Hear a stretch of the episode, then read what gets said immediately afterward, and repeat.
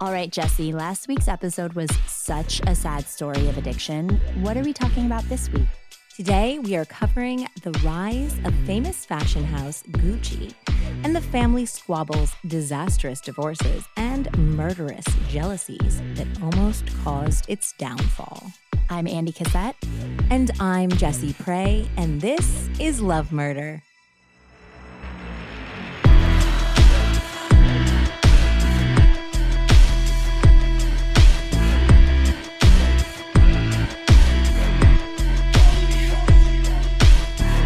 Hi, Jesse. Welcome back, everyone, to Love Murder, a podcast about imagined empires, real deaths, and love gone fatally wrong. You can find Love Murder on Twitter and Instagram at Love Murder Pod and on Facebook by searching Love Murder Podcast. And as always, if you enjoyed this show, please love slash murder a five star rating on your podcast app, subscribe, and review to help new people discover the show. As usual, you guys are awesome. Thank you so much for listening and reviewing and doing everything that you've done. And I genuinely love your messages so much. So keep the DMs and the Facebook messages coming because it really does brighten our days. You're so sweet. it's true, though. It's so true. No, everyone's been very kind. Yes, very kind, having interesting suggestions. So it is the holiday season. So if you are feeling giving, you know, Jesse would always love a review. The greatest present that I It's could true. get. Yes, we have quite the story today. We will be discussing the Gucci murder, which is soon to be a major motion picture. So I I think we should just jump right in. What do you say? Please. The name Gucci is now synonymous with luxury, wealth, and style. Even more than that, it has entered the common vernacular with the phrase, everything's Gucci, meaning it's all good. Urban Dictionary says that to be all Gucci or good is a wonderful thing indeed. But before the company became a mainstay of the fashion world, launching some of the most sought after designer products and outfitting celebrities and the rich and famous around the globe, Gucci was just a man. Yes, in 1921, a hardworking merchant named Guccio Gucci had just achieved his legit Guccio So Gucci. amazing. hmm Had just achieved his lifelong dream of opening a high end leather product shop by nearby Florence's most elegant street, Via Tornabuoni. Are we getting Italian accents today? Because that's amazing. that's that's all I can do. And forgive my pronunciations, everyone. An area now known for its luxury fashion stores and as the street where the Negroni cocktail was created in the 1920s. Guccio had developed an eye for the finer things in life while working as a teenager in the Savoy Hotel in London. It was there that he became fascinated with the craftsmanship of the fine leather luggage he carted for the wealthy and well to do. He knew that he could outdo them all. After saving his money and in acquiring an impeccable taste in luxury goods, Guccio returned to his hometown of Florence, where he eventually began selling high end leather products from Tuscan manufacturers, as well as English and German imports, until he was able to open a small workshop and began to design and manufacture his own goods. Alongside his sons, Guccio built an empire, only to have it devolve into a nightmare of backstabbing, regret, betrayal, love lost, and even murder. Drama. There is so much drama in this episode. I am telling you. So, while the Gucci name still reverberates throughout global society, for one member of the Gucci family, the price of wealth and fame was his life, done in by a murderous mastermind who seethed with greed and jealousy.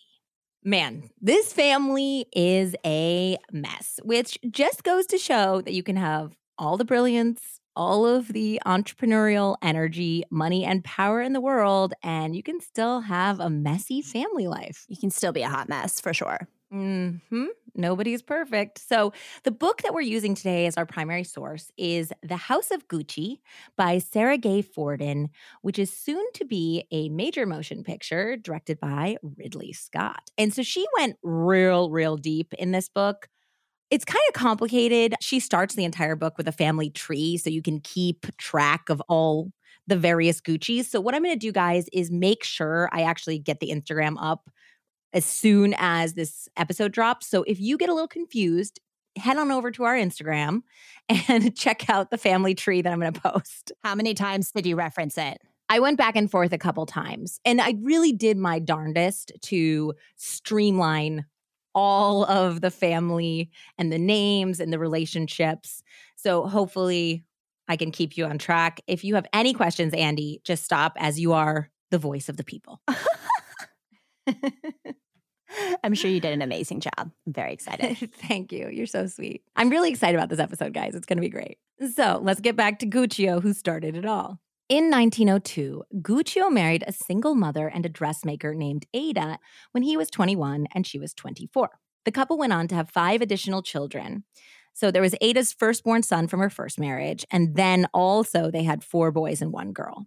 Sadly, one of the boys died during childhood. The surviving children were all put to work in the store and were tutored in the arts of hard work, commitment to excellence, how to run a business, and of course, how to charm a customer. Son Aldo was particularly adept at being an entrepreneur and pushed his father into business expansion that would ultimately make Gucci the globally renowned brand that we know today. Aldo was a devilishly charming young man with firebrand energy who became quite the ladies' man. It soon got him in trouble with his father, though, and Guccio mostly stayed out of his son's business. He's like, if they want to run around with girls, that's fine you know, he probably wouldn't feel the same way about his daughter, of course. No, of course not. An Italian dad. No, no way. But, you know, he let his sons be boys or, you know, whatever until the exiled Princess Irene of Greece came to him. And she happened to be Gucci's best customer. She was living in Florence. And she said, Hey, your son is all over my servant, my English servant, Olwen, who was like a 18 year old redhead British girl. And I'm responsible for her and making sure that she's not sullied oh. while she is under my, you know, tutelage and service. So tell your son to back off. So when Guccio went to Aldo and said, hey, buddy, there's a million fish in the sea. You don't have to, you know, screw the fish that feeds us. He said, you know what, dad? I love her. I'm going to marry her. And he was so committed that he proposed to Olwen on the spot. But it turns out that Olwen was already pregnant.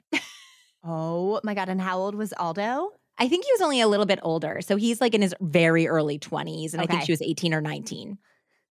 So yeah, the couple went on to have three sons in total. Oh my God. Mm, yeah. Unfortunately, throughout the years, the relationship kind of fell apart, at least the romantic side of it. They remained legally married for a very long time, but they did produce those three sons together. He always took care of her financially, and she actually turned out to be a huge badass. In World War II, she ended up working with Irish priests to help Allied prisoners of war escape Europe. Wow. Yeah. So she was cool as shit. Guccio's youngest son, Rodolfo, was less inclined to go into the family business and instead had a passion for film. When he was 17, he was discovered by an Italian director and began an acting career using the pseudonym Maurizio D'Ancora. During the shooting of one of his early films, he met a vivacious and free spirited actress named Alessandra Winkelhausen, known professionally as Sandra Ravel, in a film in which she played a starlet who mistakenly enters the wrong hotel room and gets into bed with a man and then falls in love with him of course. Of course. I mean like all the times that i've like accidentally stumbled into a hotel room and fallen asleep in bed with a random man.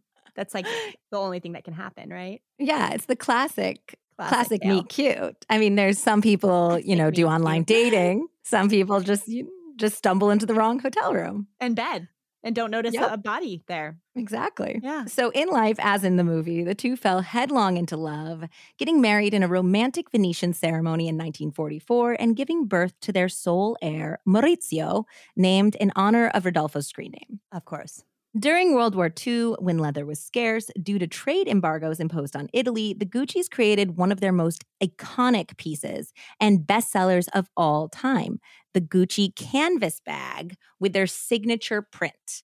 So it was like the prototype of you know, the Gucci with the little dots and the G's Yeah. that like tan and brown. So they created that because they didn't have enough leather to do their like fine leather handbags. Okay. And it is still to this day like their number one seller. of course. With the success of the less expensive canvas bags, they began selling well made but less costly pieces like belts and wallets to phenomenal success.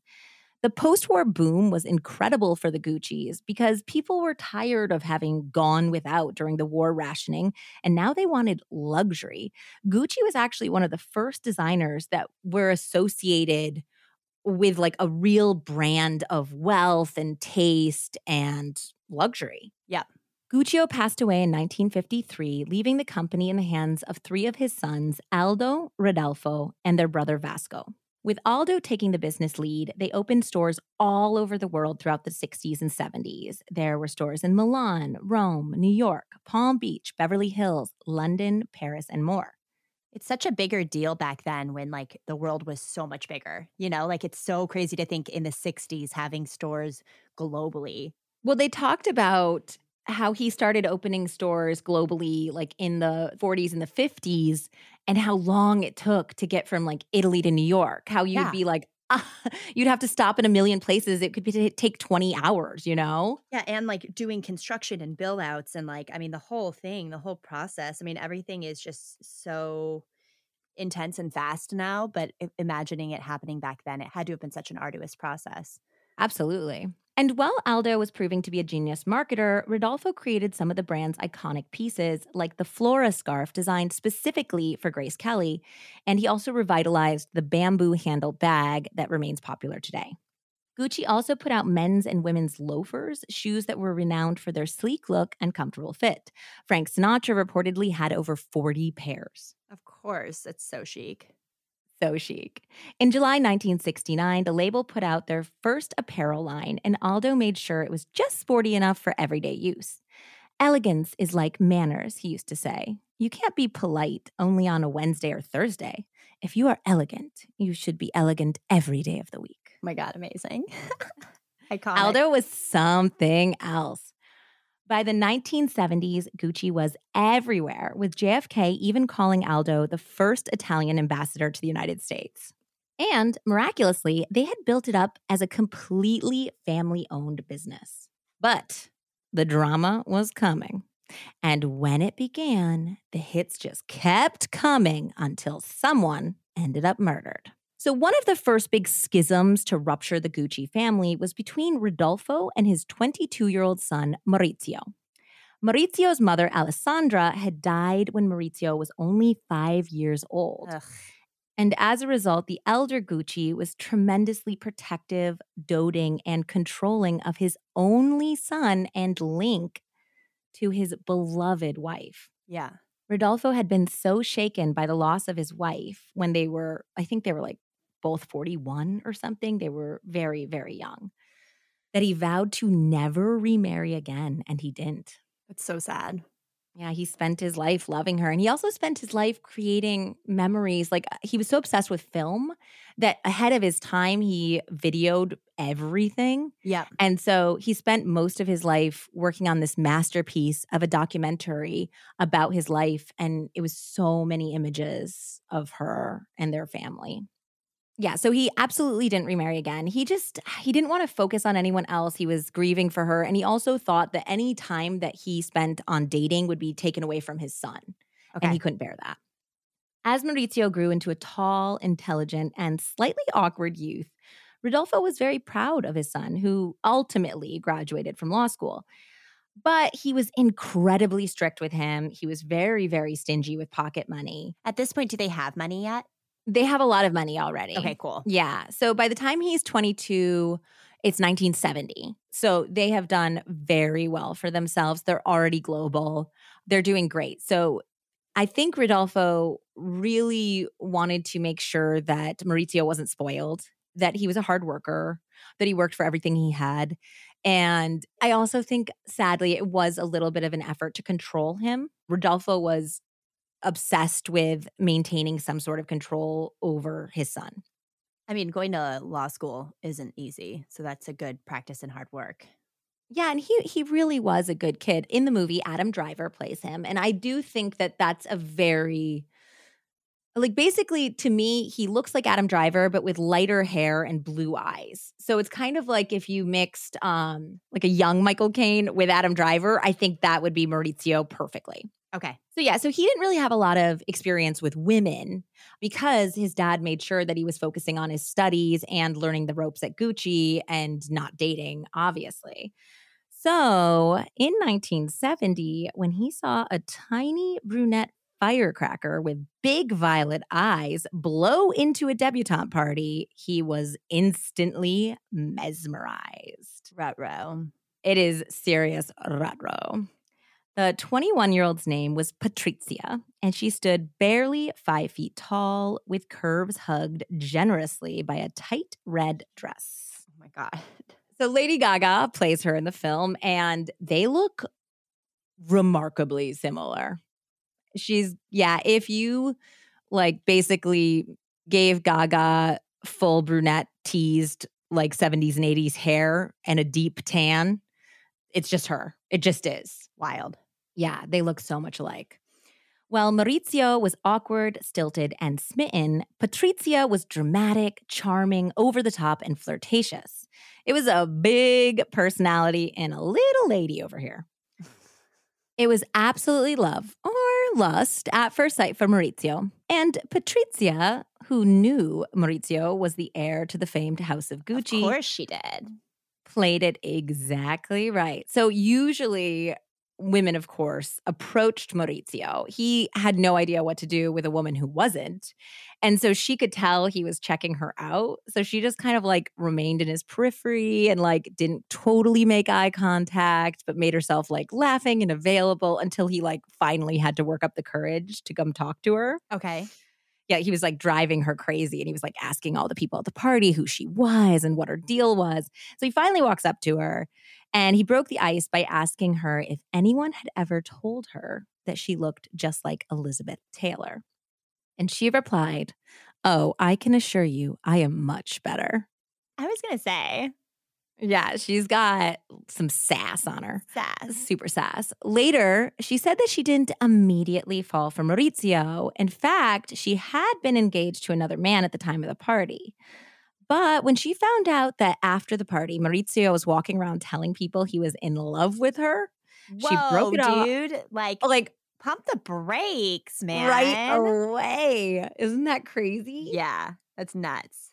So when she found out that, she was like, Ooh, baby, okay. So she broke it off with her man and she began to date Maurizio.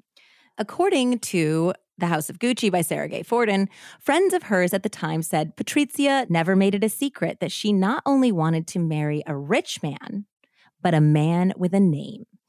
Patrizia had been seeing a very rich industrialist who was a friend of mine, but he didn't have enough of a name for her mother, so Patrizia dropped him, a friend said. Maurizio was the exact type of fish Patrizia wanted to hook, and he was basically just throwing himself in her boat. Aware that his father would definitely not approve of the match, or would not approve that he wanted to commit himself to a woman so seriously before he finished school, they ended up having somewhat of a secret relationship at first. When Rodolfo did discover that his son was having liaisons with Patrizia behind his back, he went through the roof. Oh, no. Yeah, Rodolfo was not pleased, and he did not hold back in what he said. He told Maurizio that he had checked Patrizia out and talked to a bunch of people about her, and he did not like the sound of her one bit. He said, quote, I am told she is vulgar and ambitious, a social climber who has nothing in mind but money. Maurizio, she is not the girl for you. Yeah, she's just trying to seal that Gucci bag. Yeah. You see what I did there with like the bag? That's good. That's great. Literally and figuratively.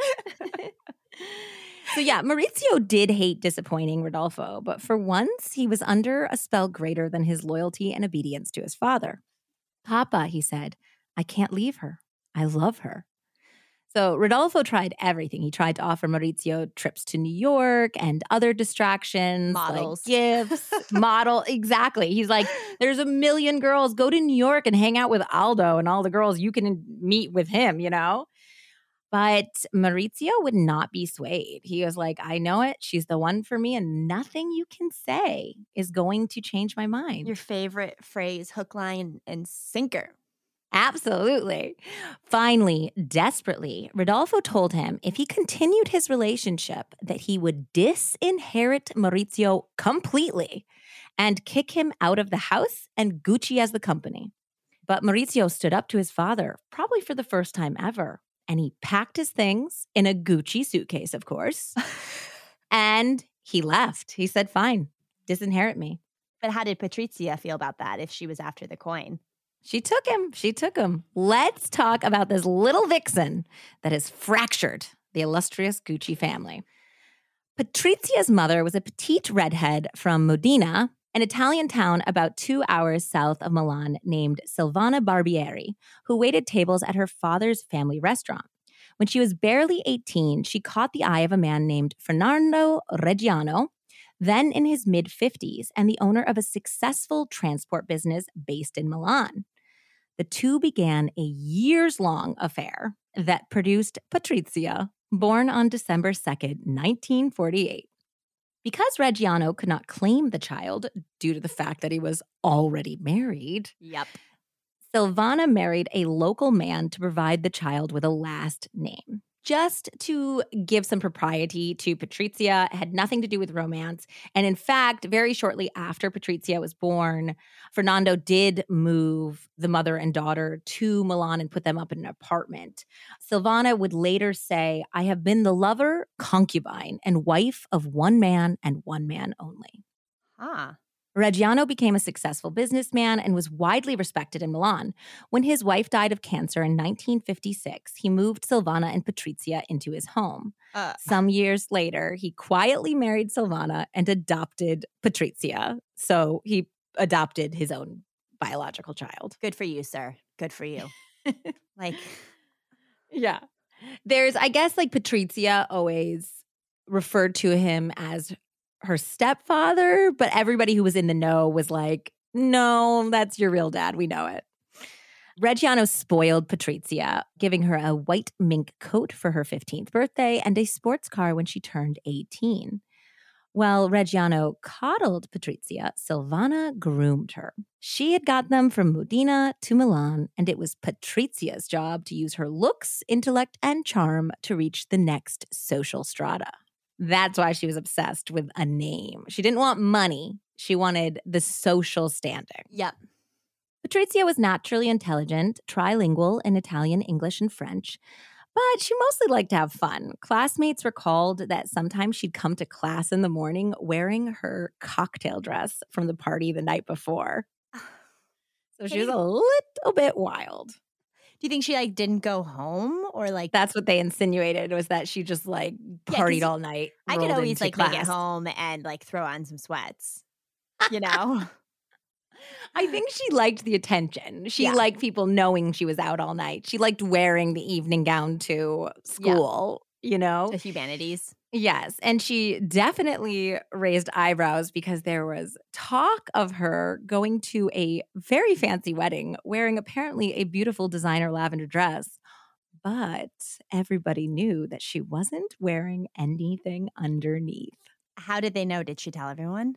I think she showed them. She showed them her vagina. Potentially. Wow. Potentially, somehow it mm. came out. So I don't know if somebody saw or maybe she did just tell them. But speaking of not wearing underpants to a wedding, one time my dad brought his ex girlfriend before my mom to my Uncle Bob's wedding. So Uncle Bob and Aunt Sue, you've met, you know them. And Aunt Sue is Irish Catholic. So this was a fairly conservative wedding. It's in the late 70s at this point. And my dad brought this girl who was wild. She is like famous in our family for like the craziest ex girlfriend. Craziest ex girlfriend award. Definitely 100%. I mean, she's in the family lore. And at this wedding on the dance floor, she started spinning around and she had this like twirly dress. So when she spun around, it like went up to her hips, you know? She was wearing nothing underneath. And everybody that was seated around the dance floor could see it. And this is the 70s. So I'm talking full bush and tush over here. Girl. we got a real whisker biscuit situation happening. So apparently, she went to the restroom, and all of my Aunt Sue's bridesmaids cornered her. And they were like, Look, you little bitch. This is Sue's day. You're not going to be hanging that vagina all over her dance floor on her special day. You better sit down and stay down. Seriously, though. Like, yeah. And my dad was the best man, too. Uh, okay, back to the story and away from uh, the taco and the chaco that was being seen in this episode. So, some of Maurizio's friends tried to warn him that she might be just a little too provocative for him, but Maurizio would hear nothing bad about his love. He was completely all in. After Rodolfo and Maurizio fought, Rodolfo had the balls to call Fernando Reggiano and tell him to keep his daughter away from his son and that he knew Patrizia was only after his money, which he said she would only get over his dead body which is kind of how inheritance works, Rodolfo. Yep. Yeah. Yeah. so he did say also, though, that he was cutting off Maurizio. So she wouldn't get it anyways because he was going to cut his son off. Papa Reggiano was naturally offended and slammed down the phone. When Maurizio showed up later on his doorstep with his Gucci bag, he said to Patrizia and you know, Papa Reggiano, I've lost everything. My father has gone crazy. He disinherited me. He offended both of you.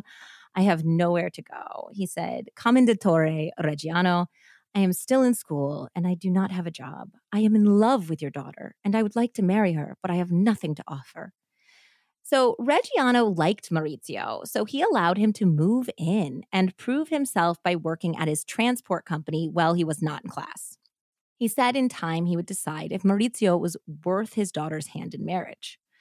Maurizio worked diligently and remained completely chaste while under the Reggiano's roof. He basically said, any hanky panky and you're out on your ass, buddy. Yeah. As the months went by, Reggiano grew to love Maurizio, saying it was a shame that Rodolfo had lost such a son, but he was grateful to have gained one. He gave his blessing, and the wedding date was set for October 28th, 1972 almost two years after the couple's first meeting. Though Rodolfo and his son had not spoken since Maurizio left the house, he soon found out about the upcoming marriage. In his desperation, he went to the Cardinal of Milan to try to get him to stop the wedding. The Cardinal had a higher power to answer to than the Guccis and told Rodolfo they were two young people in love and there was nothing he was going to do to stop the wedding. Nope. Patrizia and Maurizio were indeed wed in the social event of the season, though no Guccis were present, not wanting to offend Rodolfo. Though wow. delighted with his beloved new wife, I know Maurizio was really, really devastated that his father and his entire family had missed the most important day of his life. It's two episodes in a row. That's such a bummer. It is yeah. so sad. Patrizia assured him the rift would be mended, and she began to lobby his uncle Aldo behind the scenes to reunite the two feuding Guccis. Aldo had recently floated to the New York Times that he was looking for a successor. He said that his own three sons had settled in Florence and Rome, and they were really busy running their areas of Gucci, like a lot of the manufacturing and the design and stuff like that. And he didn't really actually think any of the three of his sons were fit to run the whole operation. Like the face of Gucci, yeah. Exactly. But he thought that maybe Maurizio could. Maurizio was smart. He had a law degree. He was elegant and well mannered, which obviously was important to Aldo. Mm-hmm. He had a glamorous wife, and he had had the balls to stick up to his father, Rodolfo, which was important for Aldo too, because he didn't want a guy that was just going to side with Rodolfo no matter what. He wanted somebody that would look out for the better of the company. Totally after he decided, like, hmm, this could work for me, he strategically went to Rodolfo and convinced him, you know, he was getting older, that his son was the last family he had left. And it was the, the only person that could remind him of his wife, you know? Yep. Like, life was too short to continue this rift. Yep. And I think by this point, Rodolfo had already realized it was a mistake. Okay. He had just been stubborn, you know? Okay. Yep. So he agreed, and Maurizio agreed to a reunion. And once they were together, it was like it never happened again. They got in the same room together and they were just like, I've missed you. The past is the past. Let's look forward. And once they got back together, too, Rodolfo behaved super graciously towards Patrizia. Aldo invited Maurizio to come to New York and learn how to run Gucci America. And Rodolfo actually paid for this crazy multi million dollar penthouse on Fifth Avenue for the couple. Wow. Yeah. Over the years, other gifts followed. He bought them another apartment in New York. He bought them a property in Acapulco. He brought them a cherry blossom farm in Connecticut and a duplex penthouse in Milan. Whoa. So Patrizia would later say that she believed that the generosity towards them was kind of a I'm sorry to her and also a thank you for kind of behind the scenes getting us back together, you know? Okay. In turn, the couple gave Rodolfo two beautiful granddaughters. Alessandra was born in 1976, named Aw. Rodolfo's late wife. Yeah. Which, of course, just endeared the child and the couple even more to Rodolfo. Yeah. And then they also had another baby girl named Allegra in 1981, which I love those names Alessandra and Allegra. So Italian. Very Italian. Maurizio was excelling at Gucci and wealth flowed to the young family. They even ended up buying a gigantic 208 foot, three masted yacht called the Creole that had once been owned by Greek tycoon Stavros Niarchos. They would put millions of dollars into refurbishing and designing the yacht, and it would become considered one of the most beautiful ships in the world. The 70s were a great time of expansion for Gucci. They opened stores in Japan and other foreign markets, as well as all over the US. They got into the watch business, and one of their watches actually made it into the Guinness Book of World Records for being the first watch to sell more than a million units in two years. Whoa. So, the third brother who had been running the company with them, Vasco, died in the 1970s, and Aldo and Rodolfo bought out his widow. So now basically they own the company 50% Aldo, 50% Rodolfo. Okay. And what turned out to be probably a mistake on Aldo's part, he decided to split 10% of his shares with his sons. So he had three sons, and he decided to give them each 3.3%, just so they would feel like they had ownership in the company before he passed away. You and know, you that was, that's a mistake.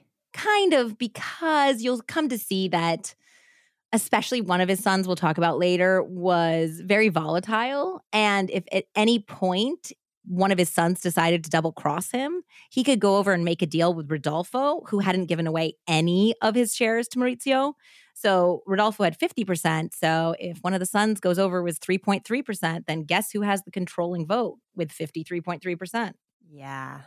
Okay. yeah. I think Aldo just never imagined that his sons would ever backstab him, obviously, you know? And though money was just pouring in, or perhaps because of that, tensions ran really high between the Gucci men and infighting began to get vicious. Sara Gay Forden went into the rivalries with a great deal of detail, and there was a lot of them. Oh my God. But I'm going to use a quote from The Princess Bride for this one. Let me explain. No, there is too much. Let me sum up. and Inigo Montoya. So Paolo was one of Aldo's sons, and he was the one that I was talking about who was kind of the biggest troublemaker. He definitely stirred up the most drama. He constantly wanted more of a say in the design process and the running of the company. And after one big fight where he felt like his designs weren't being appreciated and they weren't listening to his ideas, he tried to use a Gucci like manufacturing warehouse to create his own line that he was going to call Paolo Gucci and sell like on his own and cheaply. Okay. So when the other Gucci's found out about this, they were like, uh, yeah, oh hell no. You're not gonna cheapen our brand with your bullshit designs. So they weren't good designs. I mean, it's hard to say. I, I didn't actually see them. Okay. The the consensus was that he wanted to make Gucci more widespread by making things cheaper. Yeah. And so it was like if you know now everybody does it, but back then nobody did it. You wouldn't do like a deal with Target. You know, like Yeah. he wanted to- he had something like that in mind. He's ahead of his time. He was ahead of his time. So I can't say that his his designs were bad or anything. This was just what the other Gucci's thought. Yeah. So when they found out about how he was like covertly using Gucci materials to try to push his own line without any permission from the parent company, they were like, F this guy. So they hit him up with some lawsuits. And they basically tried to prevent him from using his own last name in any endeavor. So he can start his own business, his own fashion line, but he has to call it Paolo. He can't call it Paolo Gucci. Yeah, you can't You use know? the last name. Okay. Exactly. So Paolo responded in kind, and by 1987, he had initiated over 10 lawsuits against Gucci, which included his father, uncle, brothers, and cousin. Okay, Paolo. Paolo, calm down. Meanwhile, Rodolfo and Aldo were constantly at each other's throats. So Rodolfo hired a brilliant young Harvard educated Italian attorney named Domenico De Sole to kind of be like the heavy on his side. Obviously, Aldo had three sons and Rodolfo only had Maurizio. So board meetings could get kind of heated. And so Rodolfo kind of brought this guy in to be on his side, essentially. Okay, but that's if you're bringing someone in to like mediate, they're not supposed to be biased. Yeah. And he said he wasn't like really on Rodolfo's side. It was just that he was the only one who could stand up to Aldo. Apparently, anyone else they brought into this position was completely run over by Aldo. He was very strong, opinionated, charming, didn't take no for an answer, and people had a hard time standing up to him, but not Domenico. Okay. So Aldo didn't like that, of course. He didn't like it that he couldn't like kind of run all over this guy. So he went to Paolo and was like, "Hey, look, your other two brothers are going to vote with me all the time no matter what. I know we've had issues, you know, because you keep suing us and me, and that Yeah. sucks. But I'd like to put all of that behind us so that you will vote with me against Rodolfo. But apparently, in this negotiation about what Aldo was going to do for his son Paolo, it got so heated that Aldo actually threw a Gucci crystal ashtray at his face, narrowly missing it and smashing it on the office wall. Uh Yeah, this is just that the can do beginning. some of some- damage. that could have really injured Paolo. So the entire family around this time decided to make a deal with Paolo. So they're like, look, we will let you have more control and push your ideas about design and stuff if you please just stop filing lawsuits against us. Oh my god. But yeah, Is that the- too much to fir- ask? Is that too much to ask? Can you please stop litigating so we can try to run a company together?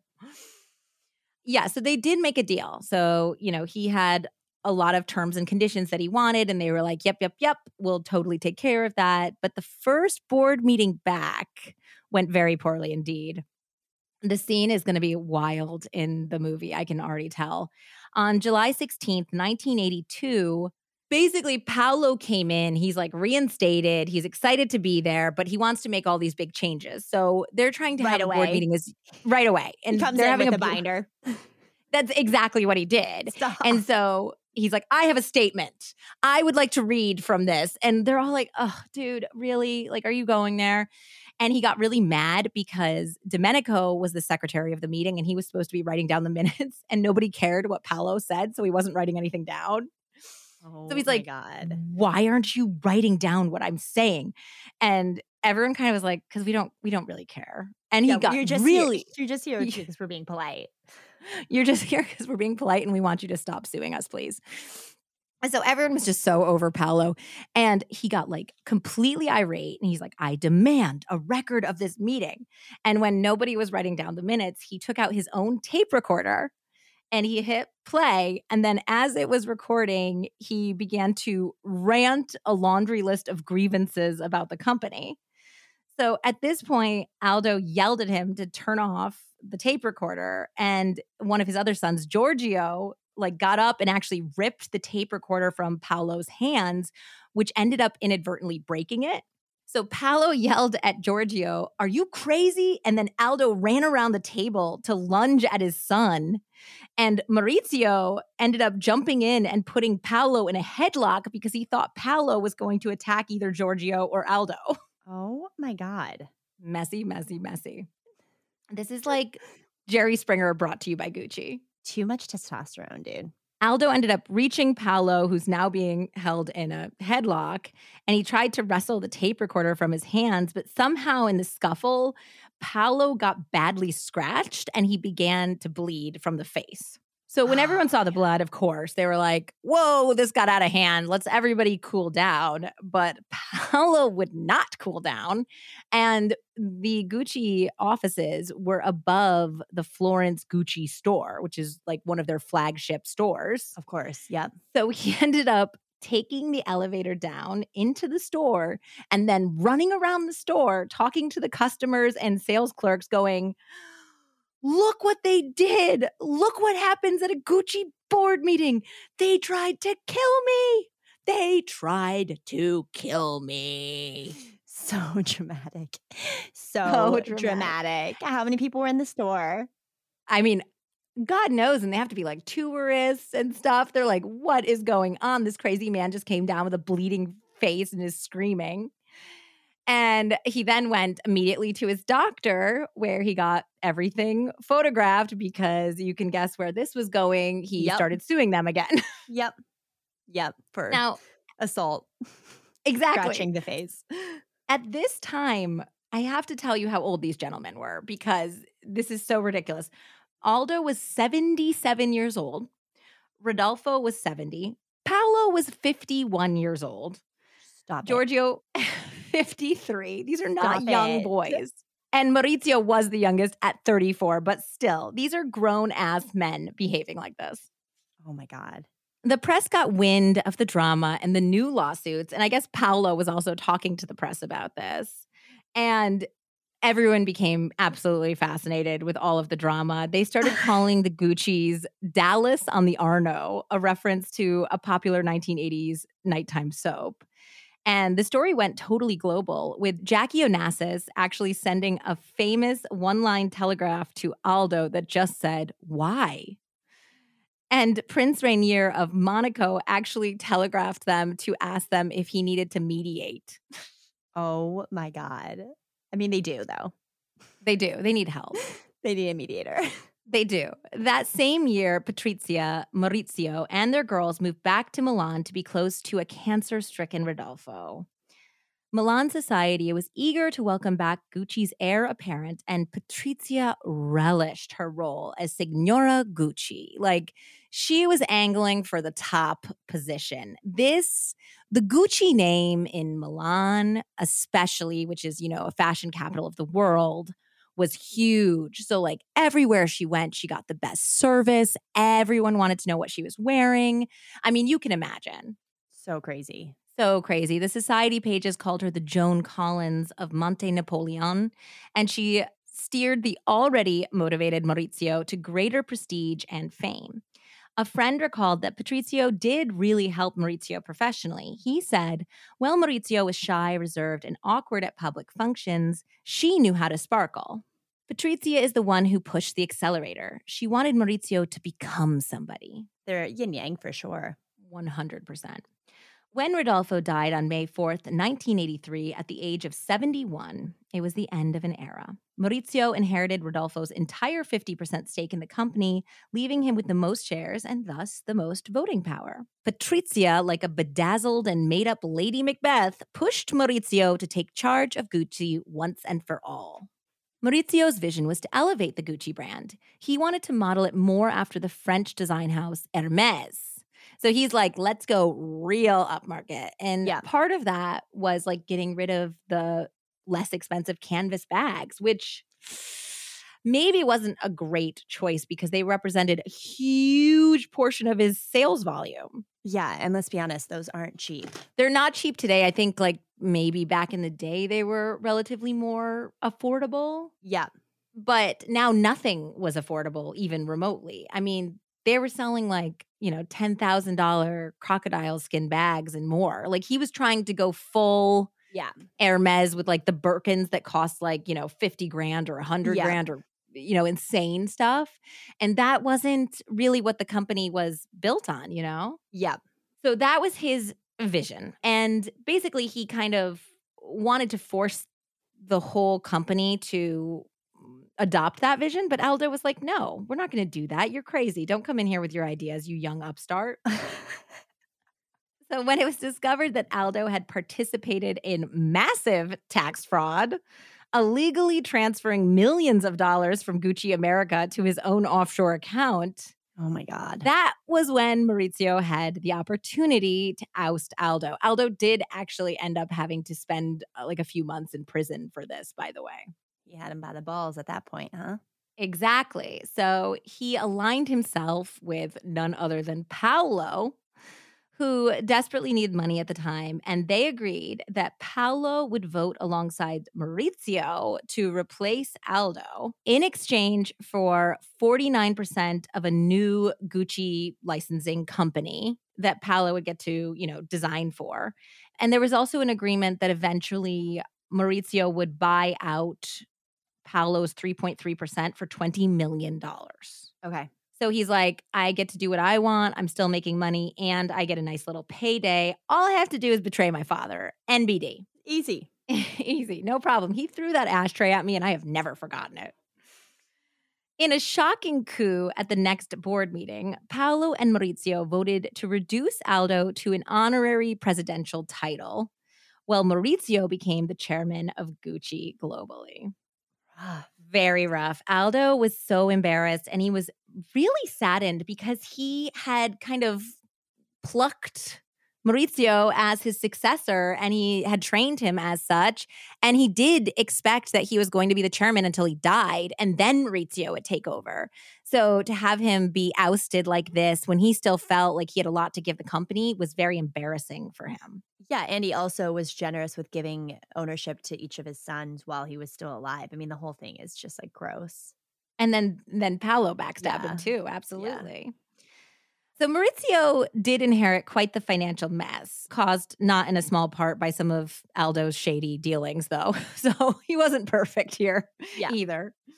He appointed Domenico De Sole as the president of Gucci US to help him untangle the mess that had become the Gucci cash flow. In an effort to right the ship while also implementing his vision for Gucci, Maurizio began to work 12 to 15 hour days and he traveled constantly for work. So he had always previously turned to Patrizia for business advice, for life advice. Like, I mean, they had been one of those couples that is a true partnership. Okay. But now, not only was he never around, so he was basically an absent father and husband, he shunned her business advice in favor of his advisors, who were Domenico and another man named Polone. And this really, really, really hurt Patrizia. Yeah. Yeah. And she didn't handle it very well. Like, she, instead of communicating that she was upset, she just flew off the handle. She was constantly yelling at him, she was constantly berating him. She uh, was always like pushing her own agenda. She was trying to intimidate him or force him into doing things by like just demanding her own way rather than saying, I'm absolutely really hurt in my heart that you're not, you know, listening to me and that you're not bringing me on this journey with you, you know? Yeah. She didn't know how to communicate any of her emotions. No, she did not. So Rodolfo had actually warned Patrizio on his deathbed that he knew and she knew that Maurizio was going to be the head of Gucci someday, one way or another. And he said, I just want to prepare you that that type of power and wealth changes men. And Maurizio might become a different man after he does that. So, kind of Wow. be careful what you wish for, you know? Patrizia had heard it, but she was like, not my Mao. That's what she called him, Mao. Not my Mao. Like she, this girl had him wrapped around her finger. I mean, he had been willing to walk away from his whole fortune and family legacy for her back Yeah. in the day. Yeah. She never imagined a world in which he would just turn his back on her, you know? Yeah. That was before he had all the money. Exactly. Exactly. And and like I said, she didn't handle it exactly well. Obviously, this was an extremely stressful time in his life. So basically what people close to the situation said was that Patrizia really beat him up, recalled De Sole. And this is from interviews for the House of Gucci by Sara Gay Forden. She set him up against his uncle, his cousins, or anybody else she didn't feel like was treating him properly. At Gucci events, she would say things like, I didn't get offered champagne first. That means they don't respect you. Oh, no. Yeah, not the way to go about this, Patrizia. No. She became a real nuisance, agreed Polone. She was an ambitious woman and she wanted a role in the company. I told her to stay out, no wives allowed, and she hated me for it. No wives allowed. You guys could have used some women in there, to be honest. Truly, truly. I think that the Sausage Fest board meeting that happened maybe would have been taken down a notch if you had some, you know, X XX chromosomes up in that having piece. like a what was that? What was that movie? Not Rugrats. There was a movie like The Little Rascals where it's like no girls allowed. Yeah, that's exactly what it sounded like. But I guess she was also kind of a disaster. She wanted to design a special collection of high end jewelry. So she did, because of course Maurizio let her. And it was called like Oro Crocodilo.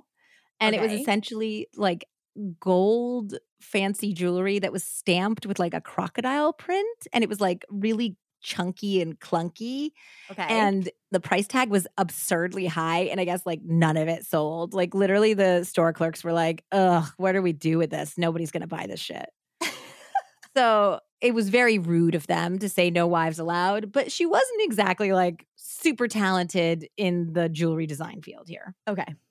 he wanted Patrizia to tell him bravo all the time. Instead, she reprimanded him constantly. She just became unpleasant. De Sole and Polone replaced Patrizia as his trusted advisors, and she deeply resented them. Driven by her own ambition, she envisioned herself as the strong woman behind the weak man, but then suddenly found herself on the sidelines.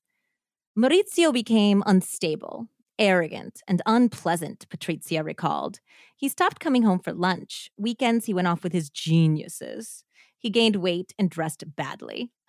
Oh. Burn. He surrounded Um, himself with unsubstantial people. Polone was the first. Bit by bit, he changed my Maurizio. I realized it when Maurizio stopped telling me things. His tone grew detached. We spoke less. We grew cold and impassive with each other. On Wednesday, May 22nd, 1985, Maurizio packed a suitcase and told Patrizia that he was going to Florence for a few days for work. He kissed his daughters and he left. They ended up speaking on the phone the next day and everything seemed normal. However, the next afternoon, a mutual friend stopped by the Milan house to tell Patrizia that Maurizio wasn't coming back. Not that weekend, not ever. what? Uh huh.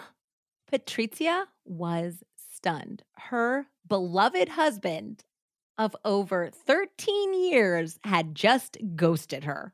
And that's in like 85. So like you can actually ghost someone. No, there was no terms for it. You just you can't just stop speaking to your wife. Uh, so that was May 22nd. Basically, she found out about it on like May 24th, I guess. Wow. They did end up speaking again in July only because Gucci had sponsored a polo match and apparently Patrizia had some role in the polo match. So they had to go and pretend everything was fine. And during that week, Patrizia was obviously extremely pissed, but she really, to the very end, very much loved Maurizio and always kind of held out hope that he was going to get his senses back and come back to her, you know? But what, wh- who was this woman who told her? How did she know that he was gone? It was a guy. It was a, a a male doctor. Yeah. It was actually a doctor friend of theirs and he brought Valium. So he basically was like, "So Maurizio's leaving you and here's some Valium. You might need it." Real nice. Real nice. Thanks, bud.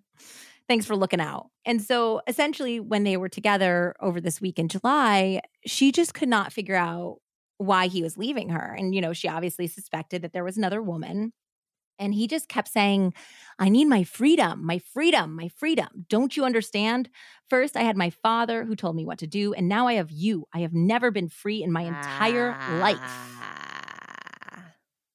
He said, I didn't enjoy my youth, and now I want to do what I want to do. So he did explain that he was absolutely not leaving her for another woman, but he said that he felt castrated by her relentless criticism and bossiness. Woof. Yeah. So he is off the loving Patrizia train. And eh, you can imagine what a mind fuck this is for Patrizia because their whole dynamic was him worshiping her and listening to her and trusting her. And like the fairy tale of their love story was about the fact that he was going to give everything away to be with her. So they finally, are achieving everything that she ever dreamed of and that he did too. And now he's just dumping her for no other reason than he just doesn't like her anymore. Okay, Andy, you know I love mobile games, but the thing they're always missing is a story. And you know I'm totally here for a great narrative. Yep, match three games can be a lot of fun, but it seems like most of them are the same. The themes and characters change, but overall it's the same boring format. Until now. Switchcraft is a brand new take on match three games. As you play, you unlock pieces of a beautiful, magical, and gripping graphic novel. Switchcraft is a mobile game with a unique blend of TV worthy writing, choose your own adventure style narrative, and thousands of magical match three levels. Yep, Switchcraft is exactly what I've been looking for. All that awesome match three gameplay, but set in this incredibly compelling setting and story. I've honestly been playing for weeks now. Like after the kids go to bed, it's the perfect way to unwind. In Switchcraft, you take on the role of a witch at Pendle Hill, the world's top academy of witchcraft. Play your way through hundreds of enchanting match three levels, revealing a dark and winding mystery story. It all starts with the disappearance of your best friend. Now it's up to you to unravel the mystery of her disappearance using your magical match three skills. Along the way, you'll find unique characters, a great story, and even a little romance. The best part is that your choices in the game determine the outcome of the story, so you're in the driver's seat. Download Switchcraft for free and unlock the magical mystery. It's also like not her fault that he married someone like his father. Yeah, it kind of makes sense, you know? Yeah, it totally makes sense yeah her her whole world was collapsing. So she was like losing control obviously in her marriage. She didn't know what this meant for her daughters. She didn't know where she fit in the world anymore. Like how can she be like the famous signora gucci if she's not a gucci you know? It was a really really really hard time obviously in patrizia's life. And so she turned to her close friend pina auriemma in her despair Pina was a Neapolitan woman whom Patrizia and Maurizio had met on vacation many years before. Both Patrizia and Maurizio believed in psychics and the tarot and things like that. And the Pina was allegedly very skilled at reading the tarot cards. So that's kind of how they first all connected while they were on vacation. Okay. She also had a sarcastic body humor that Patrizia really enjoyed. The two eventually grew so close that Pina was actually at Patrizia's bedside when she gave birth to Allegra. Okay. Now, in Patrizia's darkest hour, Pina flew to be at her side and offer her solace. Patrizia would later say that Pina actually talked her out of committing suicide around this time. Oh. She said, Pina stayed by me in the moment of my deepest depression. She saved my life. Meanwhile, the separation and divorce were hardly Maurizio's only problem. Angered by the coup, Aldo and his sons had turned over a dossier to the authorities in June of 1985 that indicated that Maurizio had forged his father's signature on his share certificates in order to avoid paying inheritance tax. Oh my God, guys. Uh huh. Aldo wanted to stop Maurizio taking over Gucci by proving that he hadn't legitimately obtained his 50% stake in the company. So Domenico De Sole was over all of this, and he was kind of on Maurizio's side. So he's like, you know what? Screw you. You only have an honorary title anyway. So guess what? You're not allowed in any of the Gucci offices anymore. And he literally like told security that Aldo wasn't allowed in the building anymore. Oh my God. Of course, this really pissed off Aldo. So he went to everybody's favorite backstabber, Paolo, who was already angry with Maurizio for failing to follow through with some of the terms of that deal. Like okay. he didn't end up getting like his own line or whatever, you know? So Aldo goes to Paolo and is like, screw Maurizio. Do you want to join me in trying to take him down? And Paolo is like, yeah, let's do it. Paolo's just always thirsty for whatever whatever war is yeah. brewing. He's just like a Loki. He's like in it. Let's get into it. He's a little trouble. He's played by Jared Leto with a fat suit and a fake bald head. No, I know. He looks like I literally thought I thought it was Jeffrey Tambor at first playing like an old fat guy. And then I was like, what? I know. It's a really ridiculous casting, but that's who plays Paolo. He loves transformative roles, though, Jared Leto. He really does. And I guess one of the reviews says that there's like this extraordinary scene where he like pisses on a Gucci scarf. Oh my God. Which now that I'm hearing the story kind of makes sense.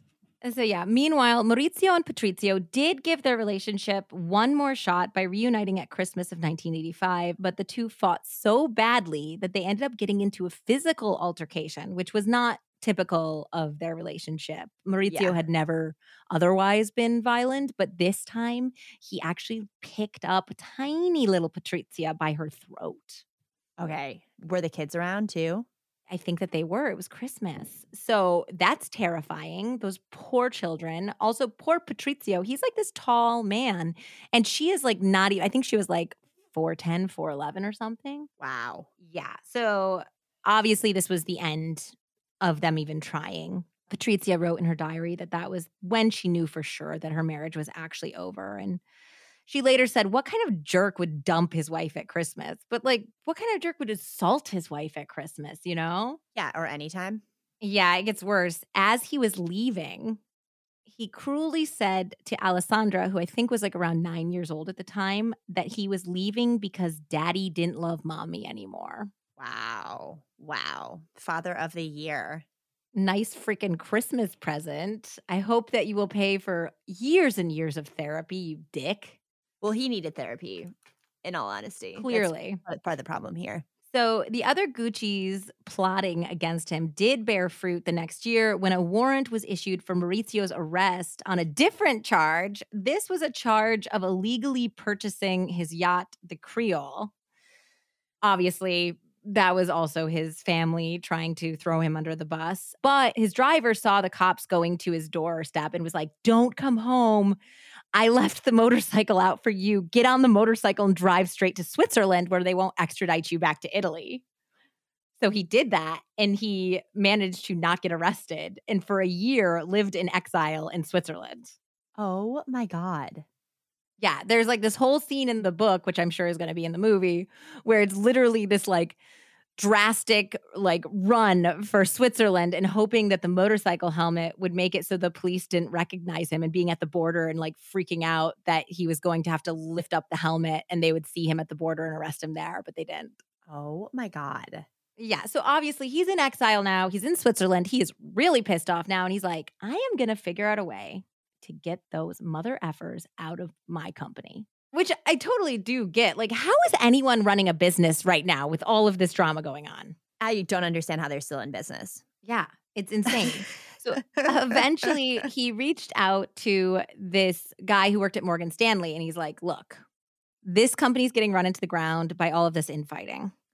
I want you to basically be a shark and be my shark, and let's figure out how we can buy out strategically all of their shares one by one until I have all the control and I can push Aldo out. And that's what we're going to do.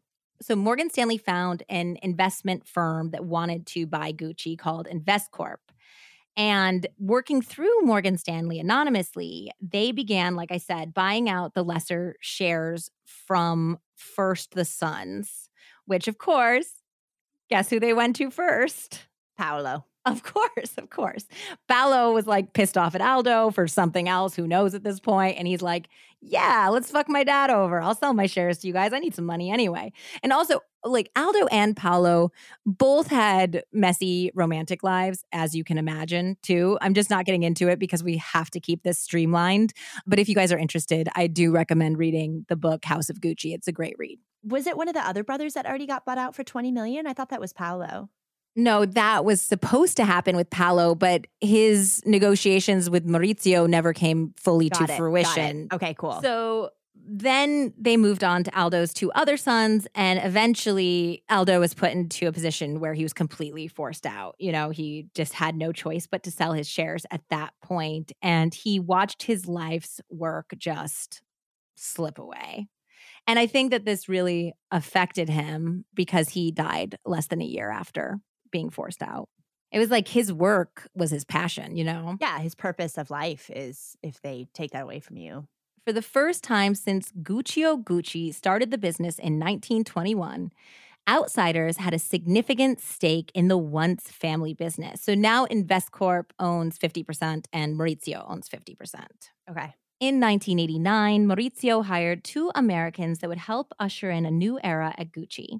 Dawn Mello, the at the time president of Bergdorf Goodman, she became the new creative director and she hired an unknown young designer named Tom Ford as the lead designer. Crazy. Yeah. And also, guys, if that name sounds familiar to you, it is because Tom Ford did go on to be one of the most celebrated designers of our era, as well as a critically acclaimed filmmaker. We could do an, an entire podcast just on Tom Ford. Like, he was also his like meeting story of his partner of a million years is so lovely and he was in love with him for i mean his whole life basically and like how he got to be from like a, just a kid in Austin, Texas, to partying with Andy Warhol and then realizing his passion for fashion. It's just, it's really incredible. So, Tom Ford's great. And at this point, he had only worked for one other designer in a junior role.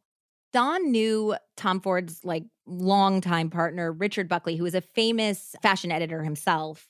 And so they met and they were friendly. And she had a rule about never hiring anyone that she was social with and she was a friend with because it could affect the relationship.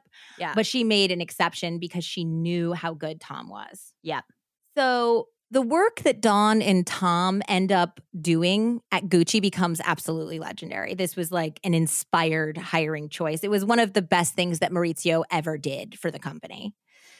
But the company was in shambles by the time Dawn and Tom got there because there had been all this infighting, there had been no direction.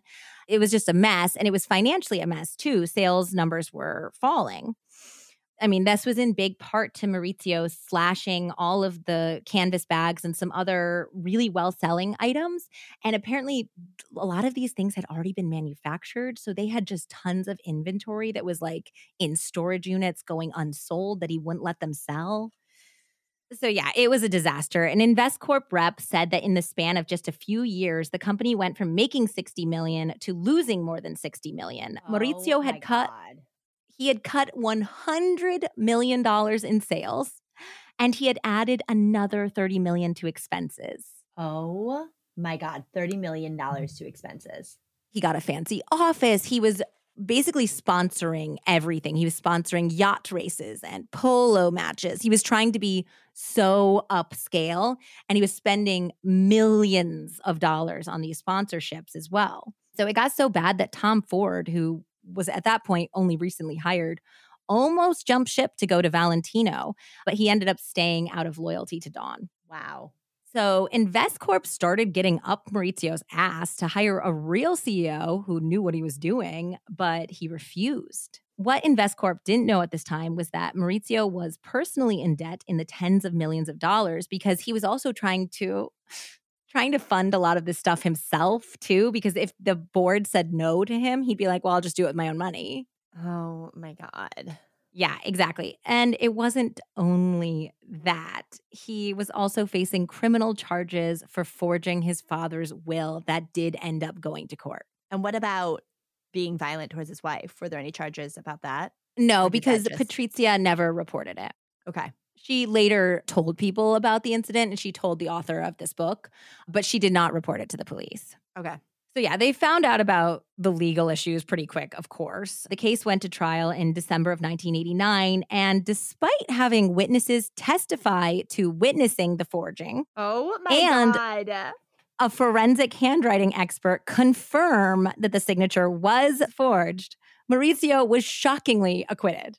Oh The prosecutor was God. furious. Yeah, he said in all of his years of practice, he had never seen a verdict so wrong. And he alluded to the fact that there was obviously some corruption. You think? In 1990, on a personal note, life got a lot better for Maurizio when he met Paola Franchi at a private party in St. Moritz. Paola was a former model who was tall, blonde, thin, and super easygoing with a relaxed manner and a kind smile. LOL. The exact opposite of his wife.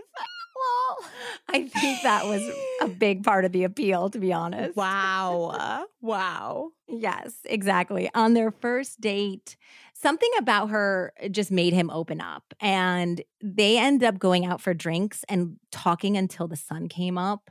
And Paola said that she found in him this beautiful, vulnerable man who was put in this position of trying to hold this company together and he just kind of like unleashed and like let everything out to her and she had this kind of like nurturing aura where she was like just tell me everything. It's i'll be there for you you know and she didn't try to fix it. She didn't try to you know tell him he's an idiot and he should have been doing it differently. She just was like comforting you know? Yeah. so obviously maurizio fell for that. He just needed that energy in his life. Yeah.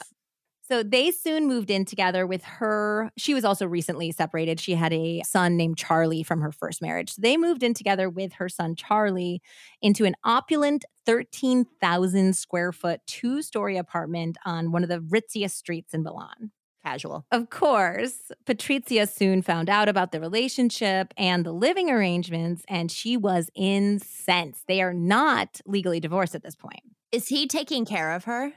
Oh yeah, yeah. I was just about to get into it. Okay, he cool. was giving her over a hundred grand a month In like the 90s. in the nineties. Wow. But that wasn't enough for Patrizia. She wanted the St. Moritz house that came with some adjoining cottages. Maurizio refused, saying that he and Paola were going to keep and redecorate them.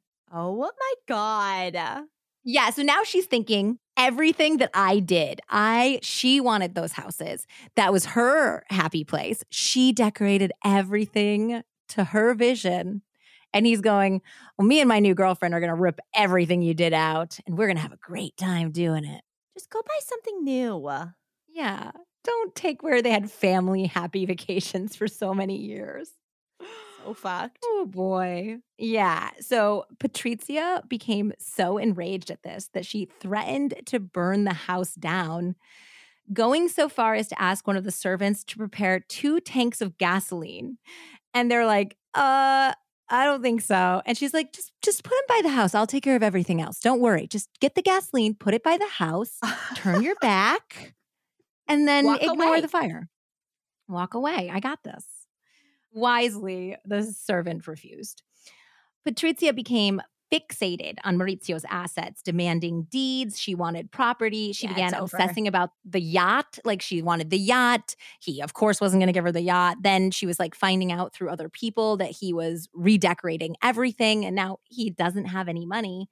And she, he basically was paying her all this money. And sometimes he had to borrow money from other people. Like he borrowed something like 20 grand from his driver, his driver to pay Patrizia one month. So she's like, wait a minute. If you are so broke, you're not getting me all the money that you promised me, but you're like decorating your yacht, then we have a problem. Where's his money coming from? How are you spending it? Why aren't you spending it on your children? You know? So at this point, she gets so angry that she tries to hire her housekeeper's boyfriend to kill him. And the housekeeper's boyfriend is like, absolutely not. So the housekeeper gave the boyfriend Maurizio's attorney's number. And so they didn't go to the police. They went to Maurizio's attorney and they said, hey, we think she might be trying to plot a hit. It was kind of casual though, so we don't know for sure, but Maurizio needs to know. As casual as a hit can be. Yes. And for whatever reason, they did not at this point take that very seriously. That same fall, Patrizia began to have debilitating headaches. The following May of 1992, she was diagnosed with a brain tumor. Oh man.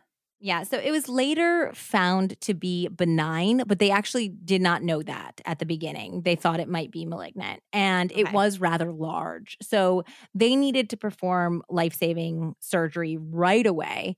And there was a big possibility that she wasn't going to survive this. And this made Patrizia even more angry because she thought this was Maurizio's fault for causing such stress in her life. Okay.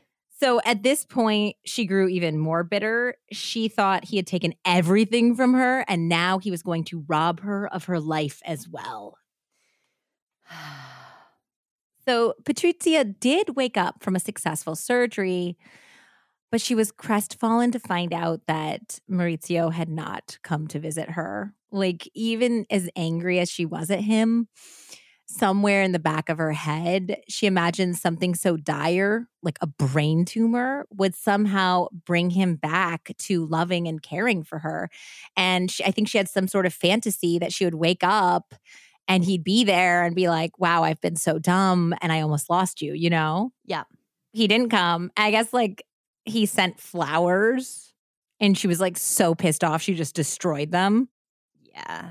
So that really hurt. She really thought that, like, even if he didn't love her like a woman or a wife anymore, that he would have paid his respects as her being the mother of his children, Yes. at least. Yes. You Yeah. know? But he didn't care. And they had such a long relationship. Yeah, he he didn't care. And she had like a harder road to recovery. Nobody recovers easily from brain surgery. Yeah, so it was months and months of coalescing and you know, she was having some epileptic fits while she was recovering. So this is not an easy road for her and I think that as she was kind of stuck recuperating, she got angrier and angrier and began to plot revenge. And she wrote in her diary, Vendetta. I forgot that vendetta is not just for the downtrodden, but also for the angels. Get your revenge because you are right. Be uncompromising because you have been offended. Superiority doesn't mean letting it all go, but finding the best way to humiliate him and free yourself. We've said it before. Hell hath no fury like an Italian woman. Like an scorned. Italian woman scorned. That's right. We have said that in a previous Right. episode. I think it was the fighting chimpanzees episode. One of those guys, his girlfriend turned him in, remember? Yep.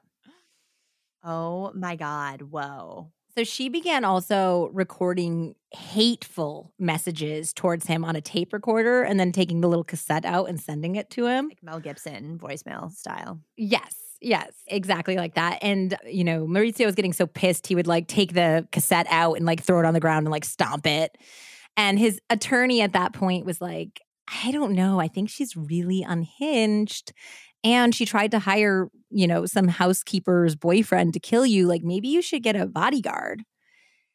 And Maurizio was like, no, I'm not going to play into her hysterics. I don't think she's actually going to do anything. She just likes creating drama in my life. And the best thing I can do is just ignore it, you know? So I'm just going to ignore it. And that was his way of dealing with it. He really just wanted to move on. He wanted to put everything behind him. He wanted to have his perfect life with his new family. Yeah. not have yeah, to deal he with did. any of the drama. Yeah. And I mean, I can understand that he's had a lot of drama in his life. So maybe he's trying to streamline, but still, you have to give the mother of your children a certain level of respect. Yeah. And it's not like you were just, you know, A, never married to her, B, only married to her for a couple of years. Like you said, it was 13 years, right? Yeah, 13 years. But he made her a really, really good offer. Maurizio offered Patrizia the Milan penthouse, the Fifth Avenue penthouse, over $3 million in 1990s money, which would be more like $5.7 million today, over $16,000 a month for the girls, and an apartment in Monte Carlo for her mother to live in. But Patrizia did not say yes to this deal. She instead went on a popular Italian daytime talk show, dripping in jewels, and called the settlement offer a plate of lentils. He offers me a plate of lentils. I mean, I guess that's a little better than beans. Yes. Like, you know, like it's like a little bit better. So Maurizio, like I said, he was just tired of fighting. And he was tired of fighting with Patrizia, but he was also tired of answering to his angry investors about Gucci's plummeting sales numbers. Yeah. In late 1993, after a myriad of failed attempts to retain his position and also save Gucci from disaster, Maurizio finally gave up the ghost. InvestCorp bought out his shares, paying off all of his debts and putting more than $100 million in his pocket. So they own the company now. 100% That's of it. so sad. for the first time in its history since Guccio Gucci, his grandfather, started the company. It was not owned by a Gucci. I mean, it's probably better for the company, but it's just sad that the family couldn't figure it out. Guccio must be like rolling in his grave watching them fight at this I board meeting, seeing what happened to all of his descendants. I know. It's it, it really is. No It's sad. bueno. No. yeah. And Maurizio was obviously upset, but you know, it was kind of one of those things where the worst of it is when you're going through it. And when the worst happens, which he always thought his company being taken away from him would be the worst thing in the world, when it finally does happen, you've actually already felt all the feelings during it and you're actually just kind of relieved. So he was relieved after. He was relieved. I think that he had felt all the despair and the depression and the angst like during all of the stuff because it was years of him fighting now with the InvestCorp people who were trying to replace him and fighting with Patrizia and fighting with his, you know, cousins and his uncles. And all of that had taken such a toll that by the time it actually came to it, they worked out a nice financial deal for him. And he was like, I'll take it and I can start over. However, Patrizia was not over it. When she found out what he had done, she went through the roof. She called him. She was like, You idiot. How could you have done this? Like, she was so angry with him. And of course, she felt like this is because he lost direction. Like, he, this is because he stopped trusting me. This is because he got out of our marriage. And now, no Gucci owns Gucci. He gave everything up. Her friend Pina later said, for Patrizia, Gucci represented everything. It was money, it was power, it was an identity for her and the girls. Yeah. And she also thought that Alessandra and Allegra were going to inherit Gucci, you know? Not anymore. On November 19th, 1994, the divorce was finalized, with Patrizia netting nearly $1.5 million a year in alimony. She was also ordered to stop using the Gucci surname, but she continued to do so, saying, I still feel like a Gucci. In fact, the most Gucci of them all. oh my god. And Maurizio was finally free. He was truly free the way he had told Patrizia he wanted to be. He could build a life with Paola and he began investing in multiple new businesses.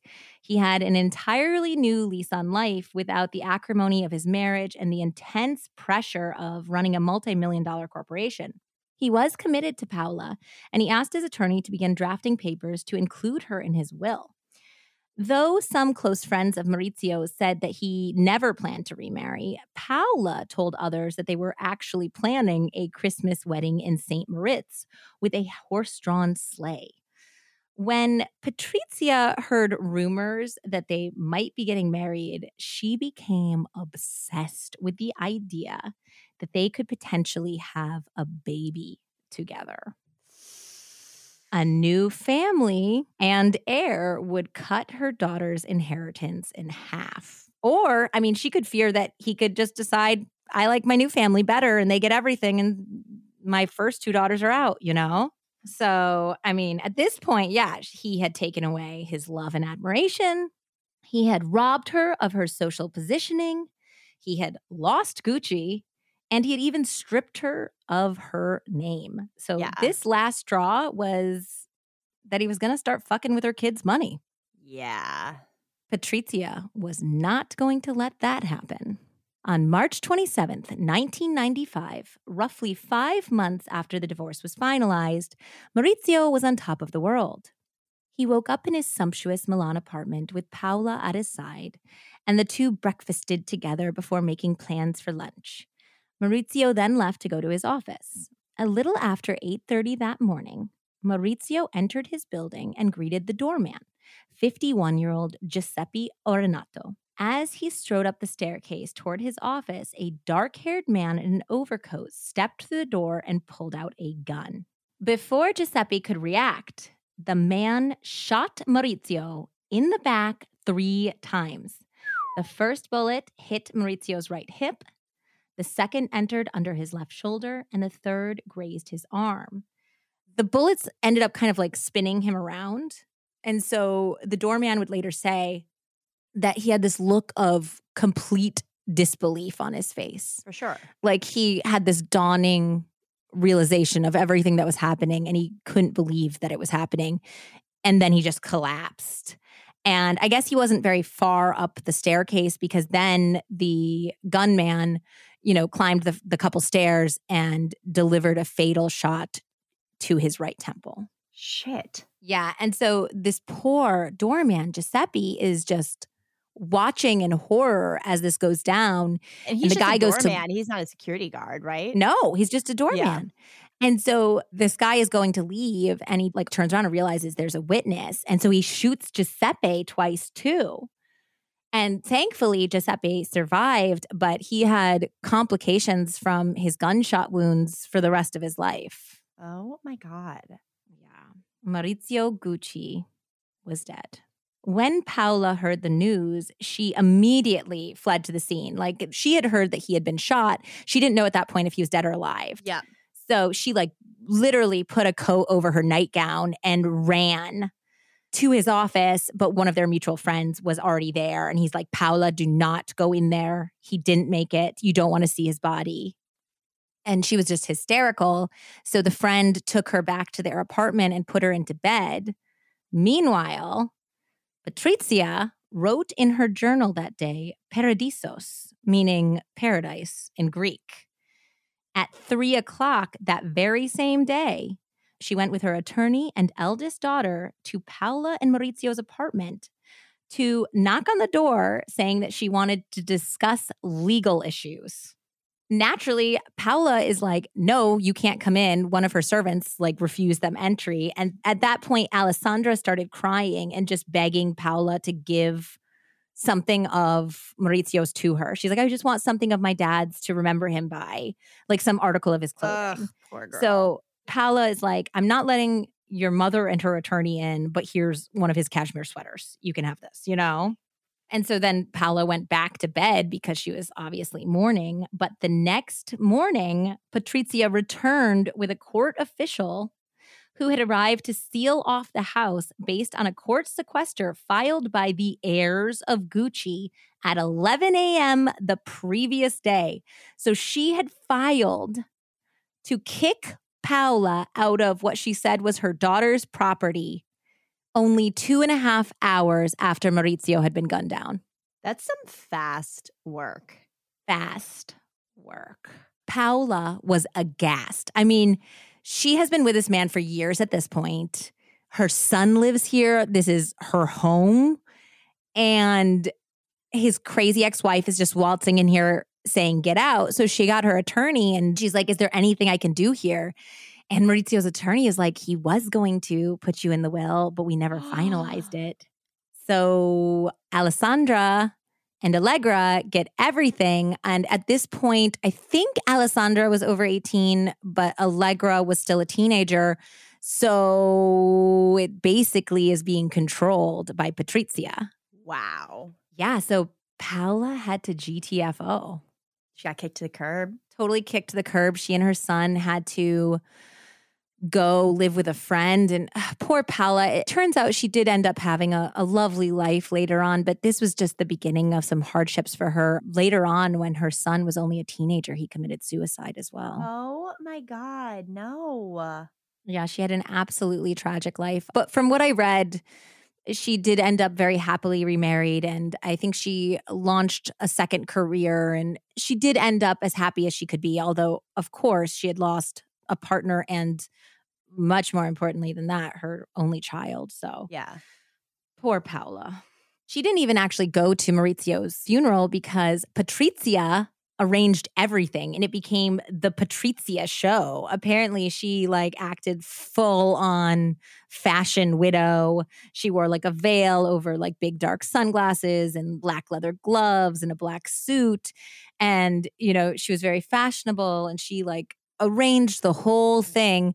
But when she came out, there was a ton of journalists outside of his funeral and she said very flippantly to them, on a human level, I'm sorry. On a personal level, I can't say the same thing. And no one's suspect of her being behind the murder. Well, obviously, a lot of people were. Paola Okay. was, a lot of his close friends were. And the police did look into her right away. Clearly, she wasn't the gunman. They knew Yeah. that because they had a witness. And they couldn't find any connections. Crazy. So they're thinking, they also don't know because Maurizio did have some business enemies. He had made Yeah. a lot of bad deals, he had screwed people over. Think about all the shit he had gone through with his family, you know? So, well, it seemed like the obvious choice was Patrizia, there was still the potential that it could have been somebody else.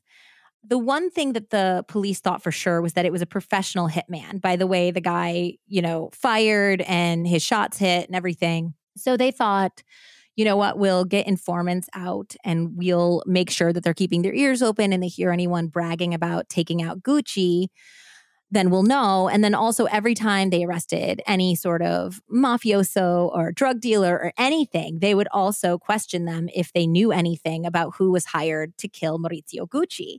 But for almost two years, I think it ended up being something like maybe 20 months or something, they didn't hear anything. So they were like, kind of, it wasn't cold at that point, but it was just like they weren't getting anywhere until one day an anonymous call came in that blew the case wide open. A man said that his landlord and friend had confided in him that he had set up the hit that killed Gucci. People can't keep their mouths shut. They really can't. They really can't. And this is why. So basically, this guy had been down on his luck. He had been out of a job. He didn't have any money. So he convinced his landlord that he was a exiled South American drug lord who actually had millions of dollars, but it was just tied up in the United States. And that when the legal mess was all sorted out, he was going to be able to pay this guy. The, the landlord's name was Savioni, Ivano Savioni. And the informant guy, the one who's telling on him, must have been very compelling because Savioni believed it. Like I always say, hook, line, and sinker. And so when he's like, well, I have also been involved with crime. Like I helped set up the hit that killed Maurizio Gucci. So this guy is like, okay, well, tell me more. So Savioni said that Patrizia Reggiani had ordered the murder to the tune of 600 million lira, which is about $375,000 at this time. Her longtime friend, Pina, had helped her and acted as an intermediary, introducing her to Savioni and funneling money and information between Patrizia and the killers. So Savioni went to a man who owned a pizzeria named Orazio Cicala, who was in mountains of debt due to his gambling addiction. And he kind of said, Will you kill Maurizio Gucci? And he said, No, but I do need money. I can get somebody to kill him. Orazio became the getaway driver and he found the trigger man, a former mechanic named Benedetto, who lived behind the pizzeria. Wow. So they were wrong insofar as this was not really a professional. I mean, Benedetto must have had really good aim for a layman, huh? Yeah, but I mean, he had four shots. he did, and he was he wasn't that far away. Yeah, exactly. That's not a professional. And then two shots to another dude that he only killed one of the two. I'd uh, say that's, that's, true. like- yeah. So then Savioni told the informant that they were all getting really like disgruntled because Patrizia was living like a queen in that palatial apartment. She has hundreds of millions of dollars now, and they had already run through their blood money. So they're like, we did all the work and she's reaping all the benefit. We want more money from that bitch. Yeah, but you should have arranged that before you killed someone. Yeah, but there's not exactly honor among thieves. Of course, they can go back to her and say, Give me more money, you know? So at that point, the informant went to the police and he was like, I don't want to be involved in any of this. If you can help me, I will do whatever I can to help you. And so the police helped him get a job and find a place to live in Oh, exchange nice. for going undercover. Yeah. Okay. So basically, what they did was that they had an undercover agent go in with the original guy who was pretending to be a South American drug lord already. And they had the undercover police officer pretend to be a Colombian assassin who had killed more than 100 people in South America. Okay. And yeah, the first guy was like, Hey, I know you have that problem. Wink, wink. He's visiting me from my old life. He's a cold blooded killer, and he will go to that woman and he will get more money out of her or kill her if she doesn't. okay. And Savioni totally believed it. So he was like, oh, this is great. This is the answer to our problems. You know what? You too, I got to make some phone calls. I got to call Pina and tell her that we're going to take this bitch out. Why don't you guys go have lunch? Here's some money. Take my car. So they drive his car away to the police station and just bug the whole thing, of course. Oh my God. And then they tap everybody's phone lines. So they tap Patrizia's, Pina's, Savioni's, and the other two guys, they tap all of their phone lines. And they got so much information, especially between Savioni and Pina. They talked about how they weren't getting enough money. And then Savioni bitched at her, like, well, at least you're getting a stipend. Because I guess Pina was getting $1,600 a month continuously for what she did for the connection. And she was like, oh, that's hardly enough to live on. And so they're all like bitching about it up and down. And they managed to, between all of the co conspirators, absolutely get a full picture of the murder and they would be able to prove it in court. Okay. The only person that did not incriminate herself was Patrizia. Of course, because she's a professional. She was way too smart to say anything on the phone that would Yep. incriminate herself whatsoever. Nonetheless, they were like, we've got enough with everybody else. So all four were arrested on January 31st, 1997, with Patrizia going to jail in a fur coat, jewelry, and a full face of makeup. Wow. Yeah, the police officers went to her mother and they were like, please tell your daughter that she's not going to want to wear thousands of dollars of jewelry into the prison. It's not going to work out. And she was like, no, I am. No, she's this is a part of me. In March of 1998, Pina finally threw her friend and benefactress under the bus after 15 months of stony silence and loyalty. She agreed to testify against Patrizia after Patrizia had slipped her a note in prison saying that if she claimed all responsibility for the murder, she'd line her jail cell with gold. So this insulted Pina. She scoffed to the press, I'm an old woman and I'm going to be here a long time. What good is $1.5 million, which I guess is what she offered her, if I'm going to be in jail? So she's like, screw this bitch, I'm going to turn her in. Oh my God. The media was highly anticipating the June 1998 trial. They dubbed it the O.J. Simpson trial of Italy. And they were also specifically looking forward to a showdown between the two women that they called the Black Widow, Patrizia, and the Black Witch, Pina, earning her moniker for her penchant for the tarot cards. In the end, there was no real showdown. Both women just refused to look at the other one. So the trial got rolling, and the prosecutors contended that Patrizia was motivated by greed, jealousy, and revenge. She was bitter that Maurizio had left her and then lost his stake in Gucci. She was jealous of Paola and worried that the couple would get married and produce an heir that would compete with her daughters. Also, if Maurizio had married Paola, it may have cut down Patrizia's alimony from $1.5 million a year to something closer to 860,000 which is still a mind-boggling amount, especially because we're still in the 90s here. Wow.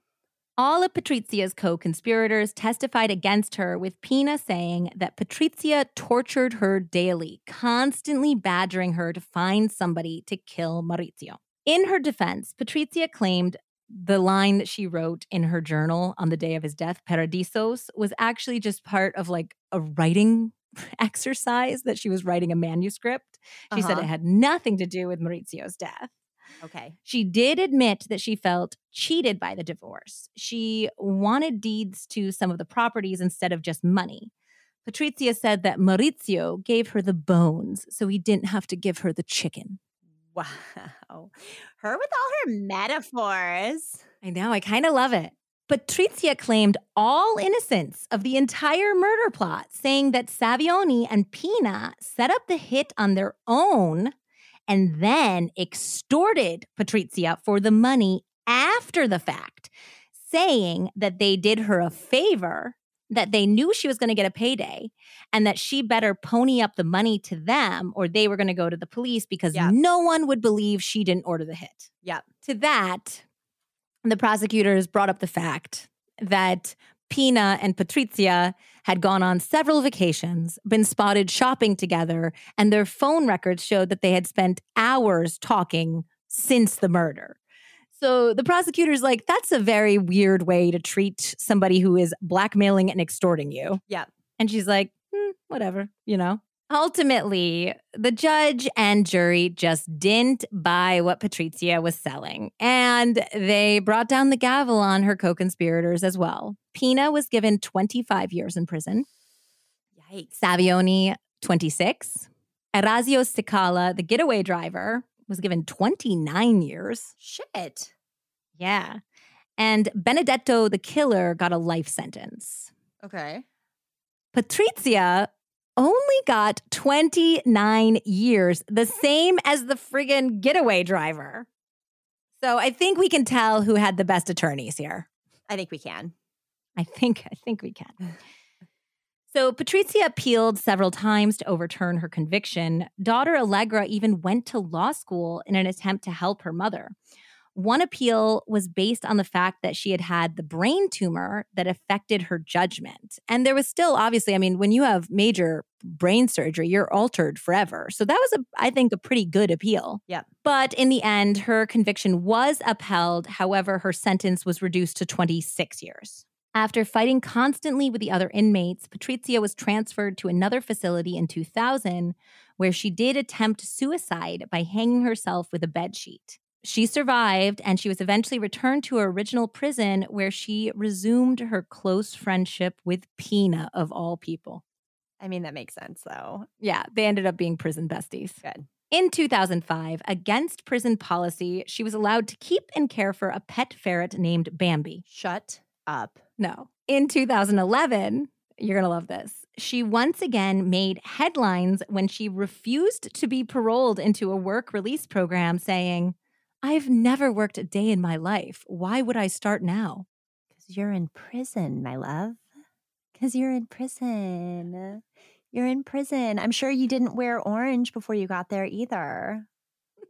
You know? Oh my goodness. She remained in jail for five more years instead of doing the work release program. Oh my God. She was eventually released in October 2016 after serving 18 years. She got off early because of good behavior. Well, minus the work program thing. Yes. After her release, she was seen often shopping the finest streets of Milan with a parrot on her shoulder. A parrot, not a ferret. Apparently, it has to rhyme. I had to like double check that one too because I was like, well, was it Bambi? Was it a ferret? And people are just assuming it's a parrot, but no, she only had erret pets. Oh my God. When asked by a journalist why she hadn't just shot Maurizio herself, she said, My eyesight is not so good. I didn't want to miss. So after she got out, she got a job working as a consultant for an Italian jewelry company. But they later said that they had to keep her away from the computers because in her first week, she somehow managed to delete the company's entire database. They were like, it's not really her fault. When she went to jail, there was barely fax machines. And now, you know, there's all these computers. So now we just don't let her go near the computers. Wow. Alessandra and Allegra supported their mother for a long time, but when Patrizia was released, she tried to get her hands back on an annuity from Maurizio's estate that was promised to her in the divorce. Her daughters naturally didn't think that she deserved it after, you know, getting their father killed.